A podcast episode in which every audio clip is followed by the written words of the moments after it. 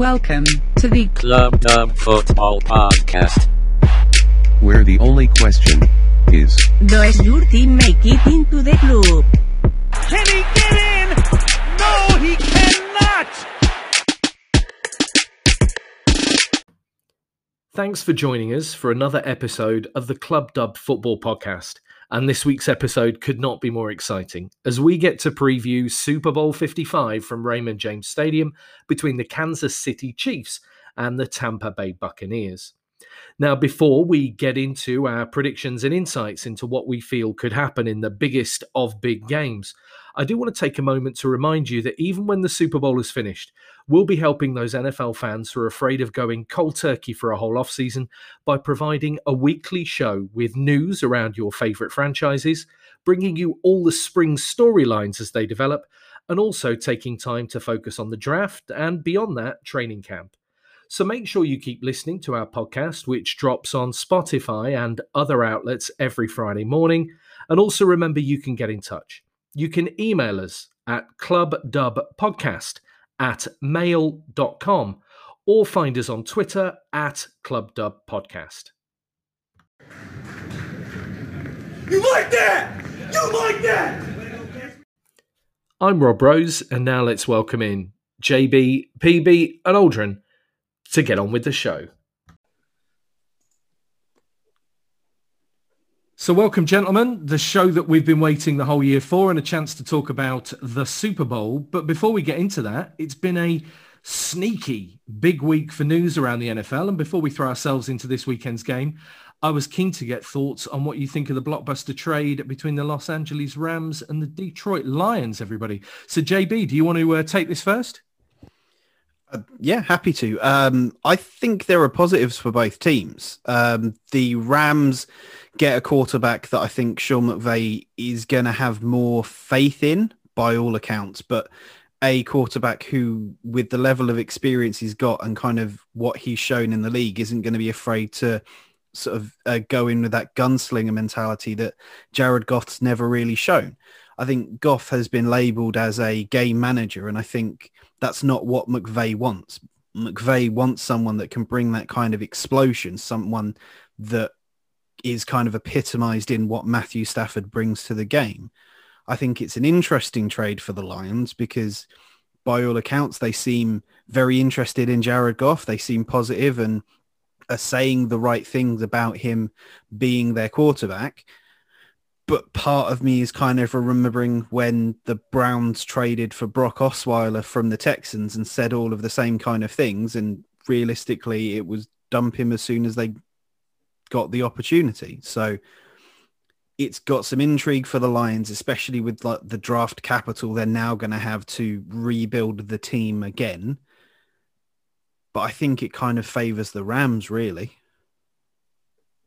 Yeah, I mean, I think it's it's a really funny one because we were talking about this earlier in the week, and just the number of first round picks they've given away is just testament to how keen the Rams were to move on from Jared Goff. And you know, you can talk about Les Snead and him, you know, being quite smart, I think, with their picks in in some ways. In that, you know, he um, he appreciates that even a first round pick is never a guaranteed lock in the NFL. And if you can get a, a guaranteed starter that's proven experience, you know, like they did with Jalen Ramsey and obviously um, now Matt Stafford, you know, that gives you a bit more surety. But I do think we have to go back to why they've had to give up so much. You know, it's not far removed from them making the Super Bowl and giving him that mammoth contract that I think probably we all thought at that time you know, we hadn't maybe seen enough from Goff to warrant that level of commitment um, from the Rams, I think. And it's it's that kind of rapid downturn and the I don't know that the unseemly divorce that they've had to endure um, that you've got to call into question, you know, that front office and how they've orchestrated that. I think that's you kind of hit the nail on the head in a way there. There's something has gone on behind the scenes there, and you know something's gone on to cause them to fall out to, to have this rapid decline. You know, I know Goff's play wasn't great at the end of the season or, or all the way through the season. Really, I don't think you know I don't think he's that upper echelon of quarterback. I don't think he's in the top ten quarterbacks in the league, for example. Um, but going back to JB's point about the Lions saying the right things about Goff going there and being their quarterback, well, you only have to go back to the week before to, to Dan Campbell's comments about, you know, being a team that bites people's kneecaps and gets knocked down and gets back up and punches you in the face and all this kind of stuff. And that doesn't really strike me as, you know, Jared Goff fitting into that mold. So I think they're saying the right things, but but I think they're going to give Goff a shot and, and it'll be interesting to see how he gets on there, you know, and, and see what weapons they can surround him with.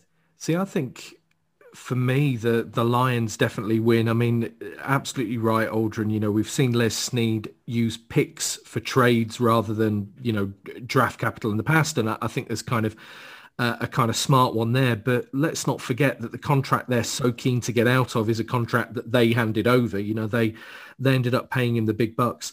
To your point, Phil, I think Jared Goff is. Firstly, I think he's probably you know, maybe around that kind of Kirk Cousins area where with the right weapons around him, he can be very effective. And actually, the one point I suppose I slightly disagrees with the Lions being very much run first. And I mean, Lynn coming in as OC kind of absolutely, you know, kind of hammers home that point. They're going to be run first. I think actually that suits Goff an awful lot. Uh, I think when when Goff has, has looked at his best. And actually, when you think back to the Rams and you look back to McVay, when a Rams McVay team has looked its best, you know, its identity has not been pass or run, but actually a really nice balance of the two. Yeah, he's expensive. You know, yes, he's he's an awful lot of salary to carry for what the next couple of years. But ultimately, I think they're getting a younger quarterback who they can do interesting things with. I'm just not sold on Matt Stafford, possibly older, um, had his injury problems, you know, has basically been, you know, chucked to the ground so many times in Detroit that, that that's not a massive surprise. But when you hear these quotes, you know, that are flying around about, you know, now Sean McVay's got Matt Stafford, watch out. I think that's a really nice off-season narrative because in the off-season, everyone's healthy. You know, in the off-season, everyone's fit and you just get to play that fantasy football mentality. I I'm maybe not as convinced about the Stafford side of things if anything, my final point is in an off season where I think we're going to have a quarterback merry-go-round, what a pity almost that two of the most interesting pieces take each other off the board. You know, I think now with Stafford and Goff kind of going in opposite direction, it does make you think about, you know, what might happen beyond this. But um, but yeah, I, I think the Lions probably win this one for me. Yeah, I think there are there's something in what you said that I think is an important point to focus on when it comes to the Lions, and not just the fact that they are losing a quarterback a franchise level quarterback, in my opinion, who, as we know, can throw the ball if you need him to throw the ball. Comparing Jared Goff to Kirk Cousins, as we've seen with the Vikings kind of this year and last year, Cousins is at his best when they establish the run and then they run off play action when he's got a field that he can diagnose and he can pick the right pass to throw to the Lions have not had a thousand yard rusher since Reggie Bush in 2013. The Lions run game has has been stagnant and really an abomination for as long as we've been like we've been watching the league as a as a group together. Do they have the offensive line that can create holes for what D'Andre Swift? Or or whoever it is that they bring in potentially to to take that role. Goff needs a strong supporting cast around him to be successful. Well, you've got a lot of picks now in Detroit and the ability to potentially trade a few, you know, trade down in a few key spots to have even more. I mean, the, the, the last point for me on on the whole Matthew Stafford thing is you know, Phil made the point, is Jared Goff a top 10 quarterback in the NFL? No. And I think that's probably about right. he's maybe 15 to 20, that kind of range. I think starter, but no better. But do you know what? If I was to get pen and paper and write a list, is Matthew Stafford one of the top 10 best quarterbacks in the NFL? I think I get to 10 very quickly before I even think about putting Matthew Stafford's name on that list. So, so I think the Rams have paid, you know, a heavy price for somebody they obviously have faith in. And um, if they weren't in the NFC West, I'd say good luck to them. But as they are, never mind. Never let bias get in the way of uh, a, a fair confidence. Never, never let the facts get in the way of a good story, right? So, um, I, I was going to say on just on that point, Phil. I look forward to your commentary of the Chiefs Bucks game. Not sure what you mean. So in terms of that, I mean, blimey, we're a few minutes in already and we've not talked about Super Bowl 55 in any detail. So let's absolutely get that out of the way. What an absolutely mouth-watering prospect this is. So how on earth do you talk about it in a group of four? Well, what we've devised is we're going to talk about each team in turn and we're going to go defense first. And I'm going to say we're going to plumb for the Kansas City Chiefs. So if I can throw over to you, JB, in terms of defense, who do you think the key pieces for the Kansas City Chiefs are and what do they need to do to be lifting the Lombardi on Sunday? Tom Brady, Antonio Brown, Mike Evans, Chris Godwin, Scotty Miller, Rob Gronkowski, Cameron Brate, playoff Lenny. That is an Good exhaustive chat, this. Good Oh, sh- sorry, but I had a point that I was going to make. The Bucks have all of those different pieces to play with. I think in terms of the most important people or the key person on the defense, I think it's Tyrann Mathieu. His role, he is absolutely the heart of it. You see it on game day when they make a play. He's there beating his chest, geeing everybody up, getting everybody going. I think the Chiefs defense will go as he goes. And I think he will go into this looking to kind of cement himself as one of the best defensive players we've seen. Yeah, I think he is such a leader on that team. You, I mean, you talked about it there, but he is that heartbeat of that defense. I think the Chiefs just need to almost replicate what they did last week against the Bills. I think they did a tremendous job and stepped up probably in a way that I didn't necessarily see them capable of before. I thought, you know, sometimes this season it feels like the Chiefs have just gone and thought we'll outscore whoever we we're up against, and it doesn't necessarily matter how locked in we are on defense. But you get to the playoffs, and you've seen players like Chris Jones and Frank Clark kind of step up, start to put pressure on opposing quarterbacks, and they did that really effectively against what has been an almost unstoppable Josh Allen. I know we talked about him at length before, but you know, I think equally somebody like Bashaud Breeland is a real key cog for them. I think you know he's a he's an experienced head. He's a vet. He knows, you know, what he needs to do in coverage. And, you know, like you've kind of rightly called out, James, they've got a real game on their hands up against some real offensive talent. I think from what I saw from Brady last week, if you can get a bit of pressure in his face, you can force him to throw. And as we saw last week when he's, you know, in a bit of an urgent mode and trying to fling the ball away, he can be picked. And I, I kind of said to you guys last week when we were talking about the coverage, you know, I, I don't think the, that Green Bay made the Buccaneers pay last week for those interceptions particularly. The Chiefs are a team that really could penalize the bucks for those interceptions and those those turnovers could quickly become you know 6 12 however many points on the board I think you're right when you say that the Packers didn't make the Bucks pay because there were three turnovers that didn't lead to any points. Some of that's down to the Packers, but arguably a lot of that's down to the Bucks that I'm sure we'll get onto. But you know, when it, you come to to interceptions and stuff like that, I think talking about injuries, L'Jarius Sneed's going to be a real big miss at corner for the for the Chiefs. You know, he's had a great rookie season. He's been a big part of that D. Um, and as James said, Mathieu's, I think the one that we've got to watch out for. You know, I, th- I think he's going to be the real difference maker. They're absolutely their standout player. I'd say he's probably the heartbeat of their D. And Brady has to know that if he's going for those deep shots, you know, Mathieu there at safety is, you know, going to have a real a, real say because he'll know that a, you know a, a turnover like that can be a real game changer. So I think he's definitely the one to watch out for on the Chiefs D. And I think if he has a good game, you know, it, it's going to be well, it's going to be tough for the Bucks anyway. But if he has a really good game, then I, you know, I think it's it makes it an easier task for the Chiefs. I think to pick up on a few points, I think I'm broadly in agreement. I think Tyrann Mathieu, he- he- you know, is a big game player in the biggest of games. You know, had a, a, a great time a year ago. I just think, like you guys, turnovers could be really critical with two offenses that can score so many points. You know, if somebody like I think you mentioned Aldrin Clark, we've mentioned Mathieu enough times. You know, all it takes is for one or two guys on that defense to make one or two big plays. And in a game like this, they could absolutely write themselves into you know Super Bowl folklore. You know, it, it could be one of those games where both teams score upwards of 30 points. I could certainly see that happening. Yet it being a defensive player, kind of like the Malcolm Butler storyline from from Patriots Seahawks and so on, that ends up taking the headlines. Because if the game goes as I, I think a lot of neutrals would like it to go, you know, and you get to see you know these offenses put on a show it could still be the defensive players that make a difference. So if that's the chiefs jb i'm coming over to you to talk about the d now of the tampa bay buccaneers. What should we be looking out for? Health.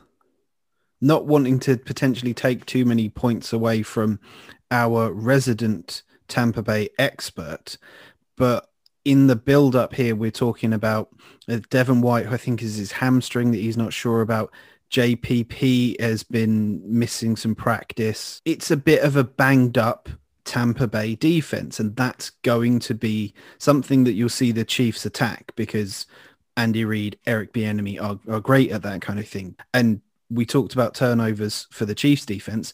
It could be a turnover from the Bucks that could change everything. Just to correct on one point, it's Lavonte David who's had the hamstring injury, but he felt it, I think, towards the end of the Green Bay game, but it would take, you know, something pretty drastic to keep him out of the game. I think if you look at the other, you know, injuries and the injury report, Jason Pierre-Paul's not practiced for a couple of days, or he practiced today actually, but he's done that all throughout the season. I think it's their way of, of managing him through.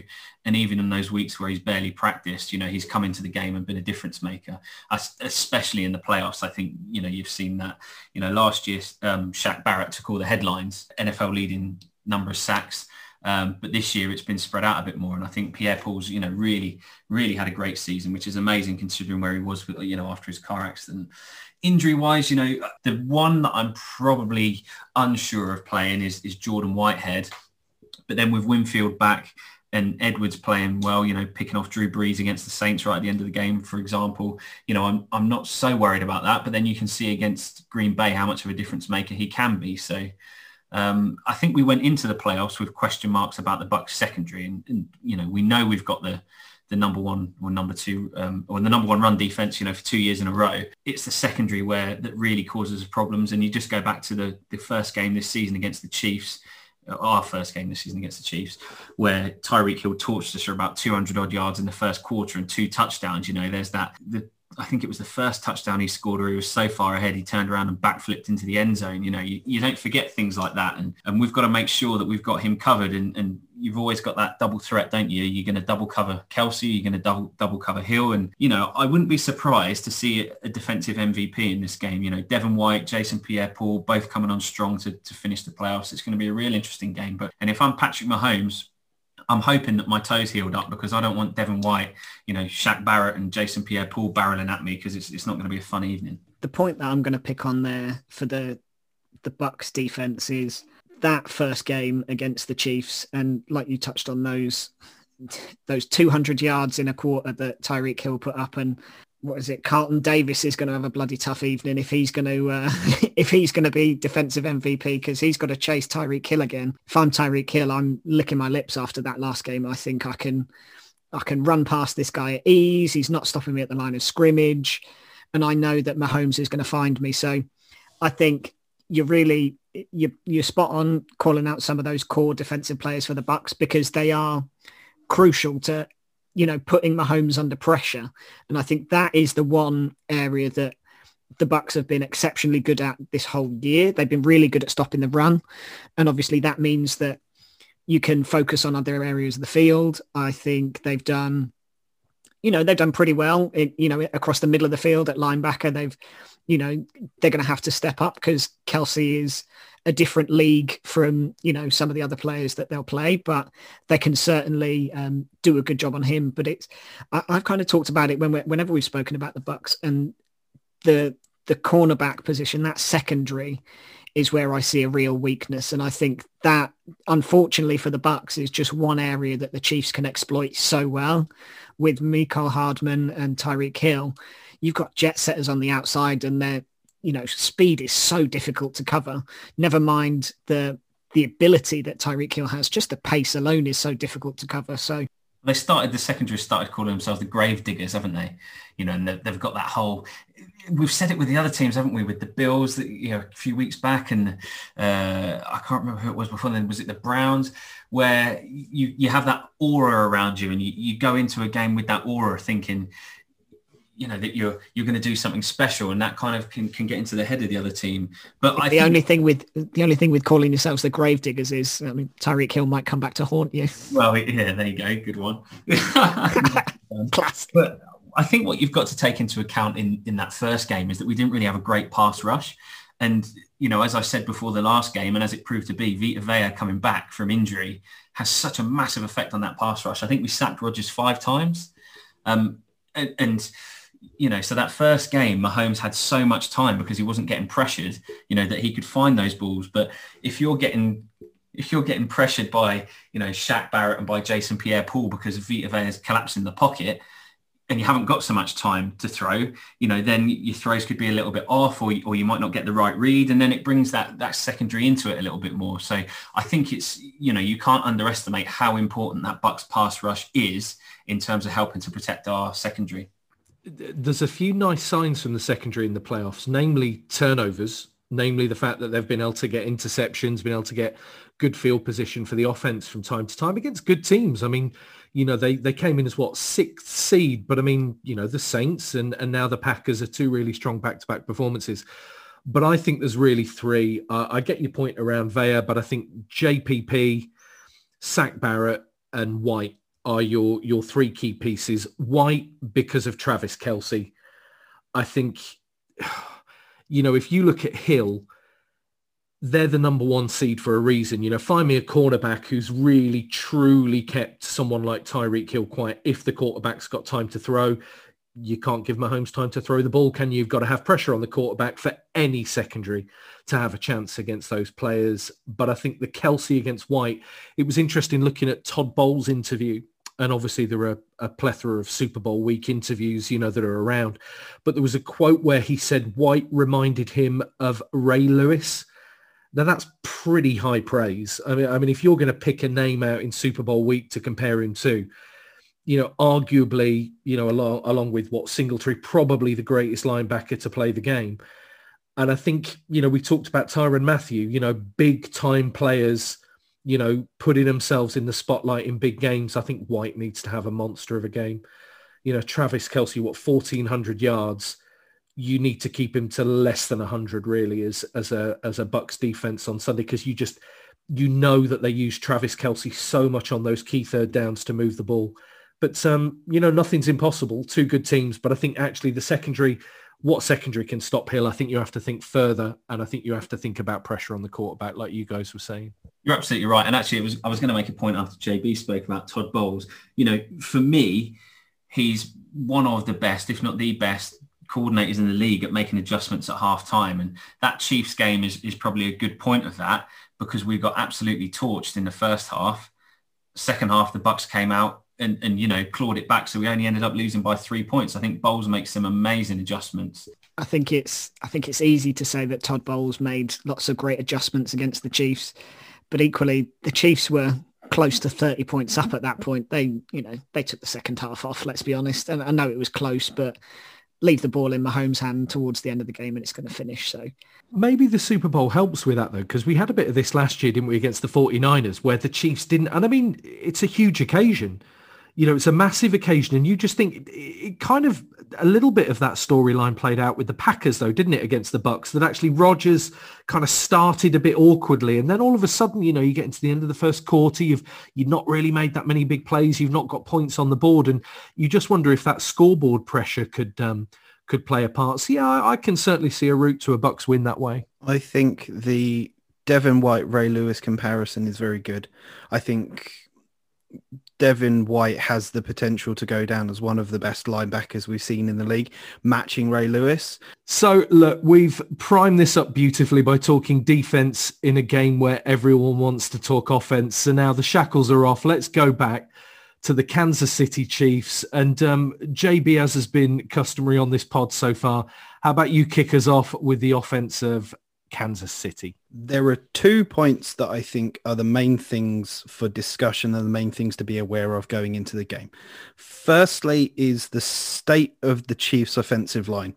Obviously, standout left tackle Eric Fisher tore an ACL in the championship game, so he's out. We've then also had the issues this week with the fact that their starting centre has been on the COVID list because of getting a haircut and the barber testing positive and him being in close contact. Now, he's not injured. They think he will make the game because he's still continuing to test uh, negative.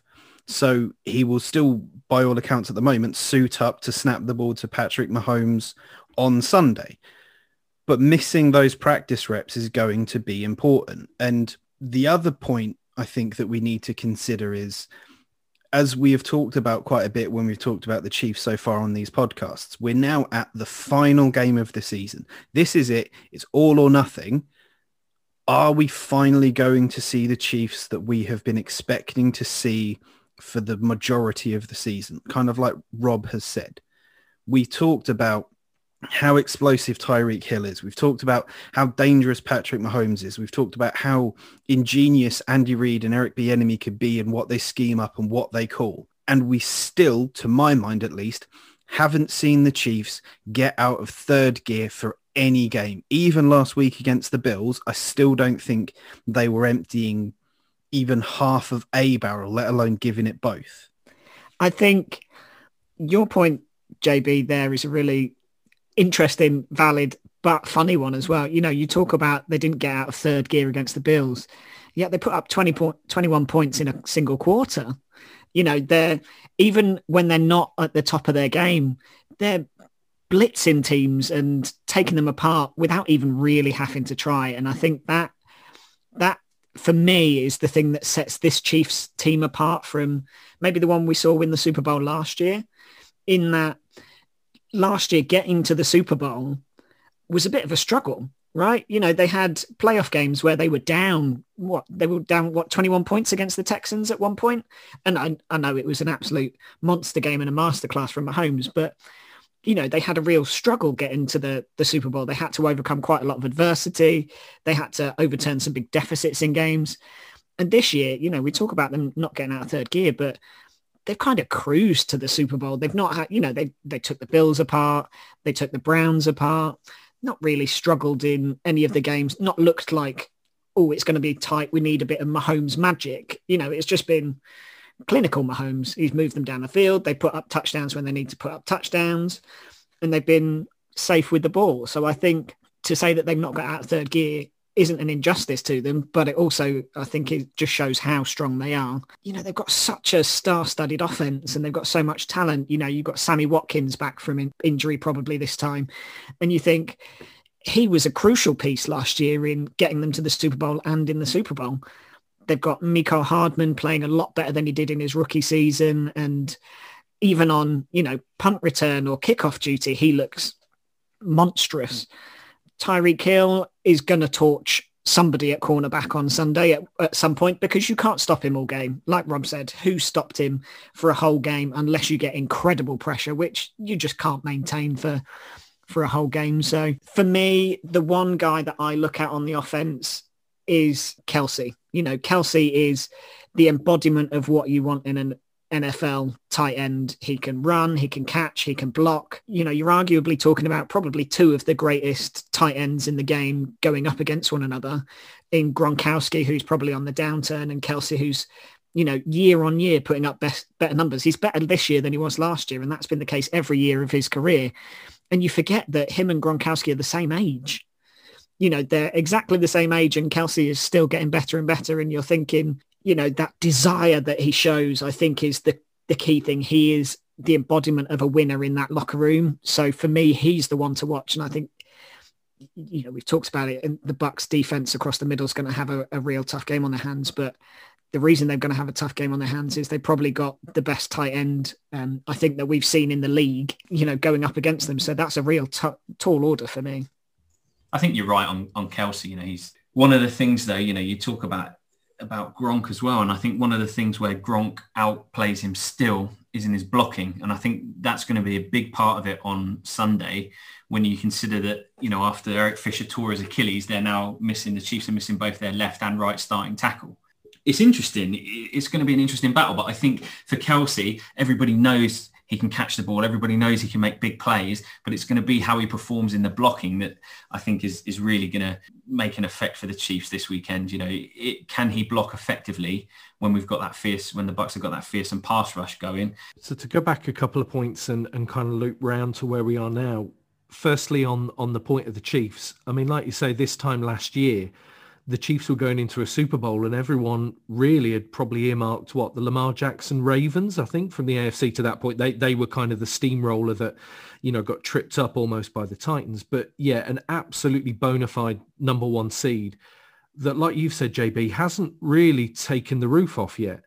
And the one thing I think, and we'll we'll do this on the Tampa Bay side of the ball in a minute, is if you're looking at the two head coaches alone, you know, and we've we focused very much on players, you know, before coaches on this offensive chat so far. You're going to see something new from both of these teams on Sunday, right? You're not telling me that that Bruce Arians or or or you know whether we're going to say it's it's going to be Andy Reid or Bieniemy that that cooks this stuff up that we're not going to see things that you've not seen before. I think that that makes for a really interesting kind of cocktail on Sunday that you know we could be treated to something really, a, a game of the ages in a lot of ways. But yeah, to this point, Kansas City a bona fide number one seed this time round. Um, and I was doing my um, weekly podcast research, looking through, thinking, what can you say about Patrick Mahomes, particularly that's not been said before? And actually, I came across a stat that wasn't something he'd done, but something he'd never done. And I am still bewildered by this. Patrick Mahomes has never lost an NFL game by more than eight points. So when he has been on the losing side, he has never lost by more than one score. And if we're talking about, you know, we, we've talked about, you know, them coming back from deficits last year against the Texans and so on. It's not like they've never been down before, but they just find, you talked about Todd Bowles making adjustments on the defensive side of the ball um, PB, their ability to just find big plays, their ability to just cook something up and make something happen is just second to none. And I think that could be one of the big challenges for Tampa Bay this Sunday is in a close game. You don't want Mahomes with the ball in his hand with two and a half minutes to go, do you? You know, they're, they're almost that predictable and that metronomic when it comes to big playability. To kind of bring a little bit of history back into it. The following the first Super Bowl that I, I watched with you guys, the the Broncos Seahawks, sort of that week having it off work, I watched a highlight video someone had put together of the Seahawks regular season. And I think it was a New Orleans Seattle game that they were talking about on ESPN.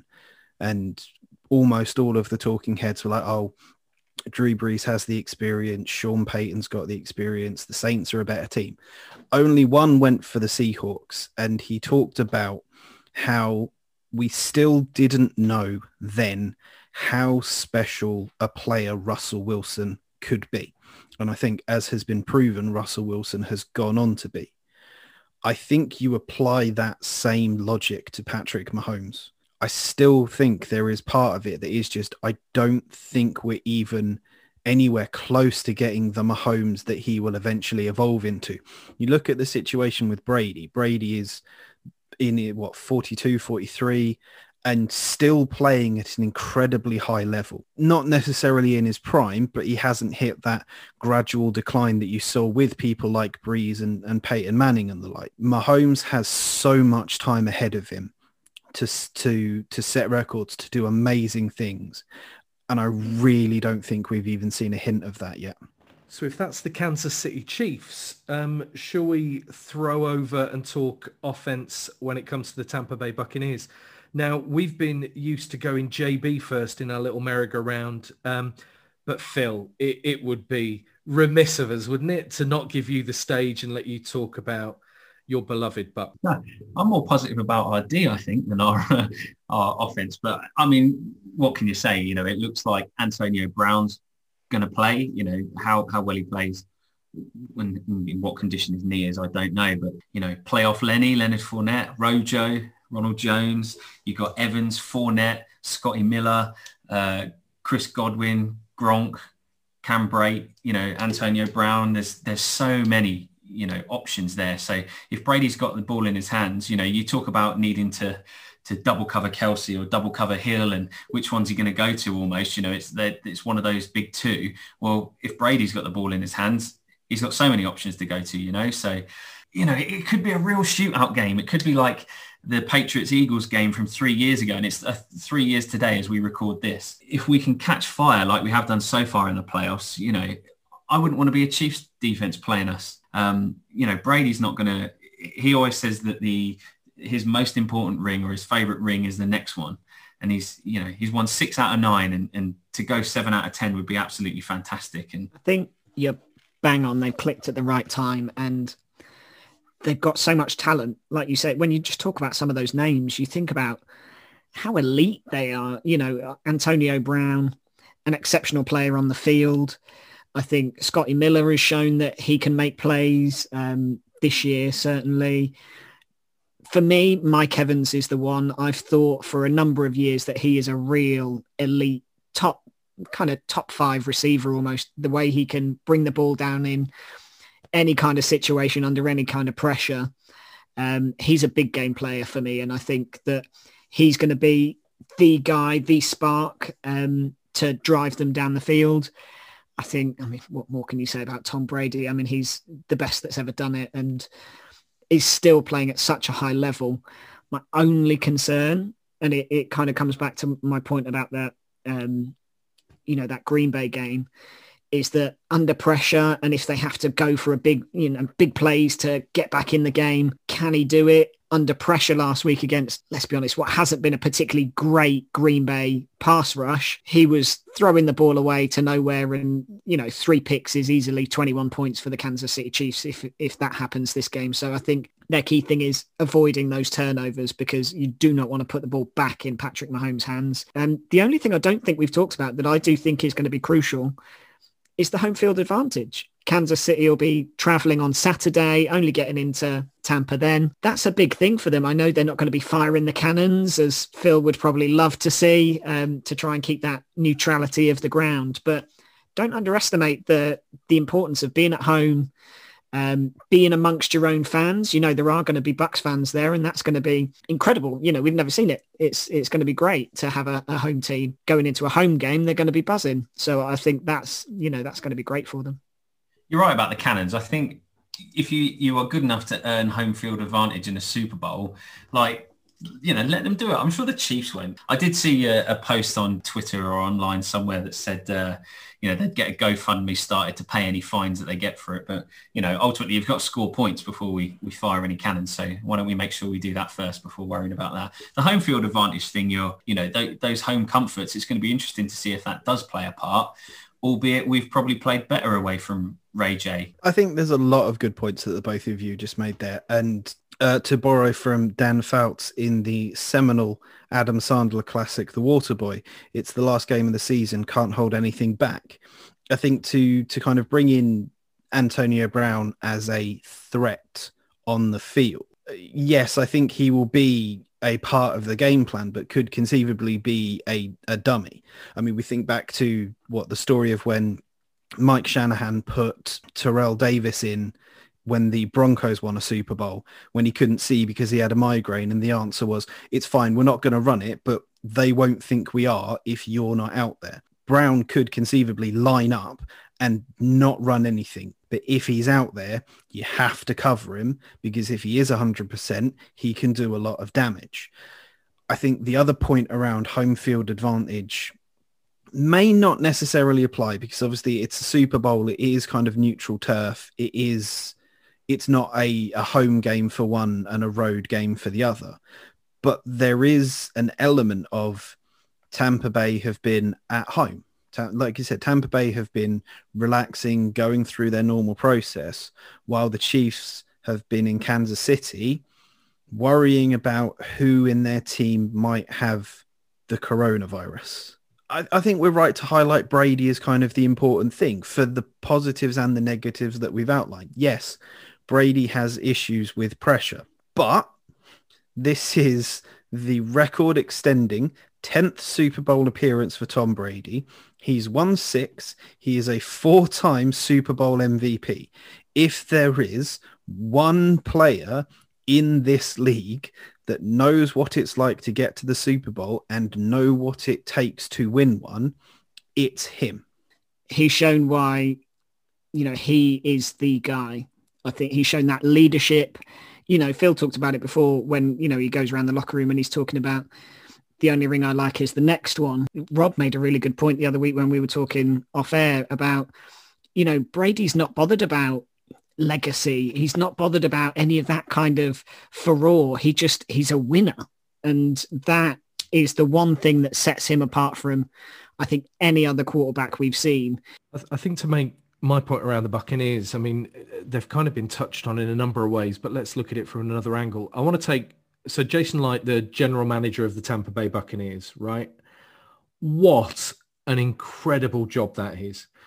I mean, if you think this is a Tom Brady that we're talking about and thinking, you know, wow, this guy's got uh, more rings than any other quarterback to play the game and all of these things, this was a guy that was allowed to walk out of New England, you know, because he's what, coming up to 42 years old at that point, and not only finds a home in Tampa Bay, but is absolutely built around. I mean, it's one thing, you know, after you've won the, the NFC championship, you know, Bruce Arians saying, oh, you know, Tom just gave everybody belief that we could do it and it could happen. He's a winner.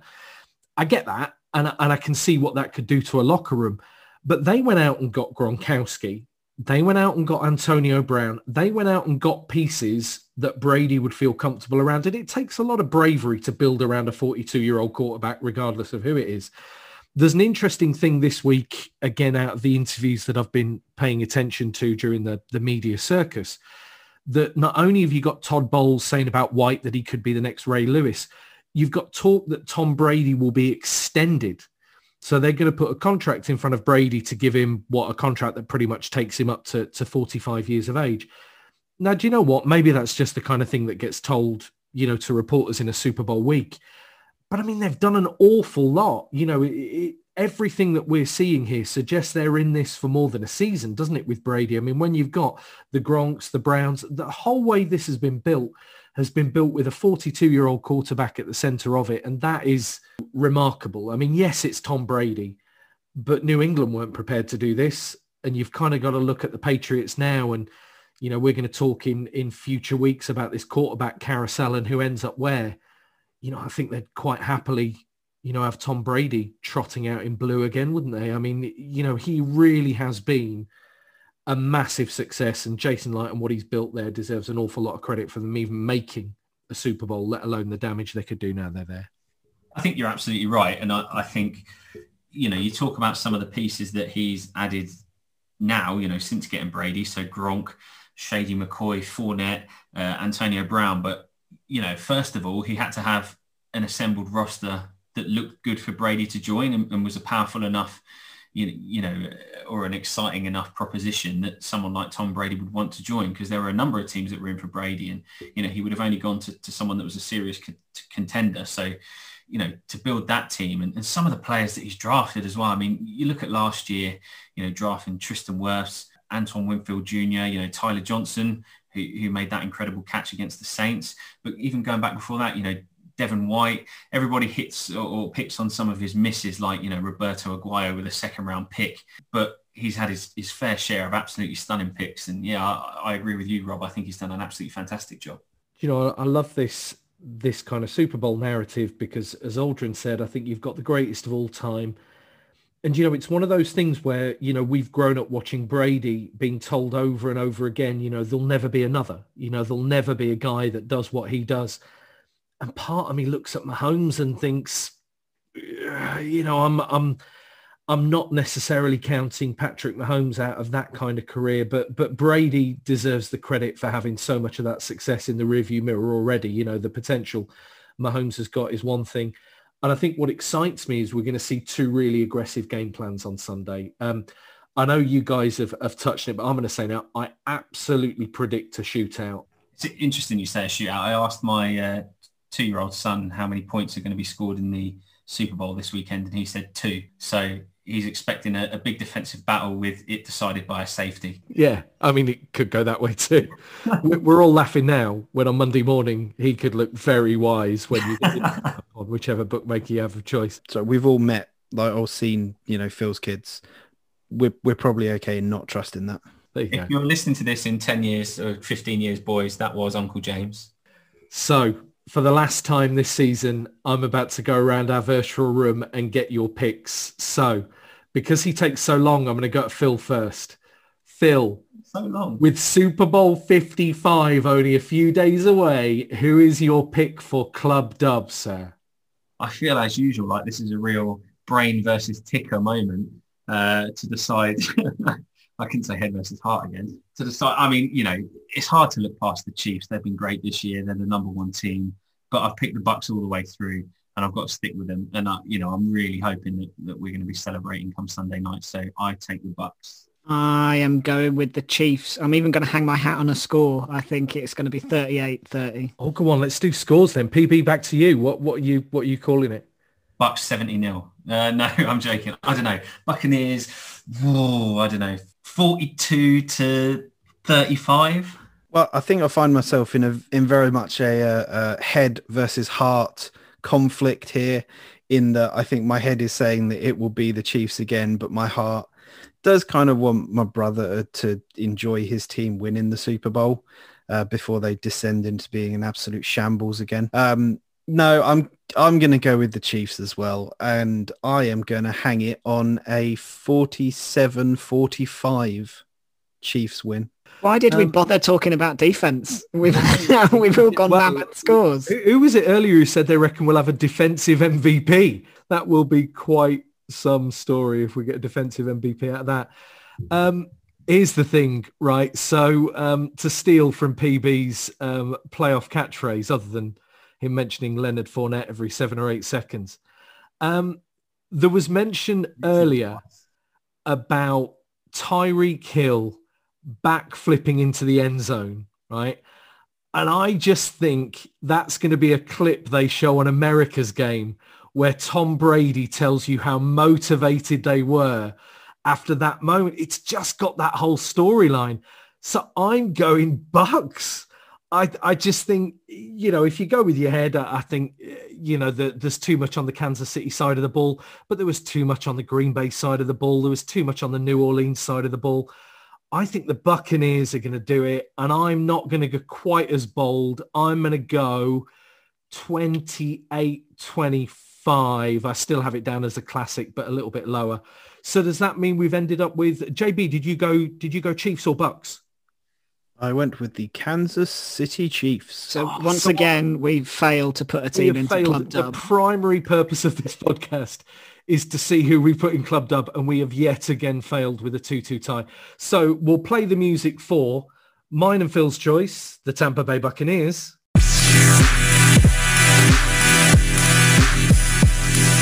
And then we'll play the music for James and James's choice of the Kansas City Chiefs.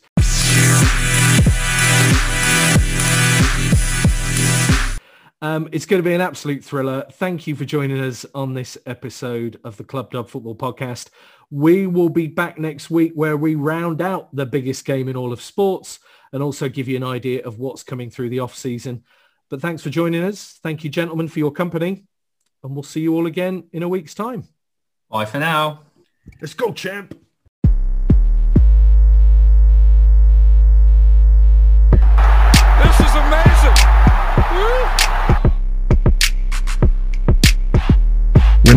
To subscribe. and be cool. Tell your friends. The game is over. The game is over.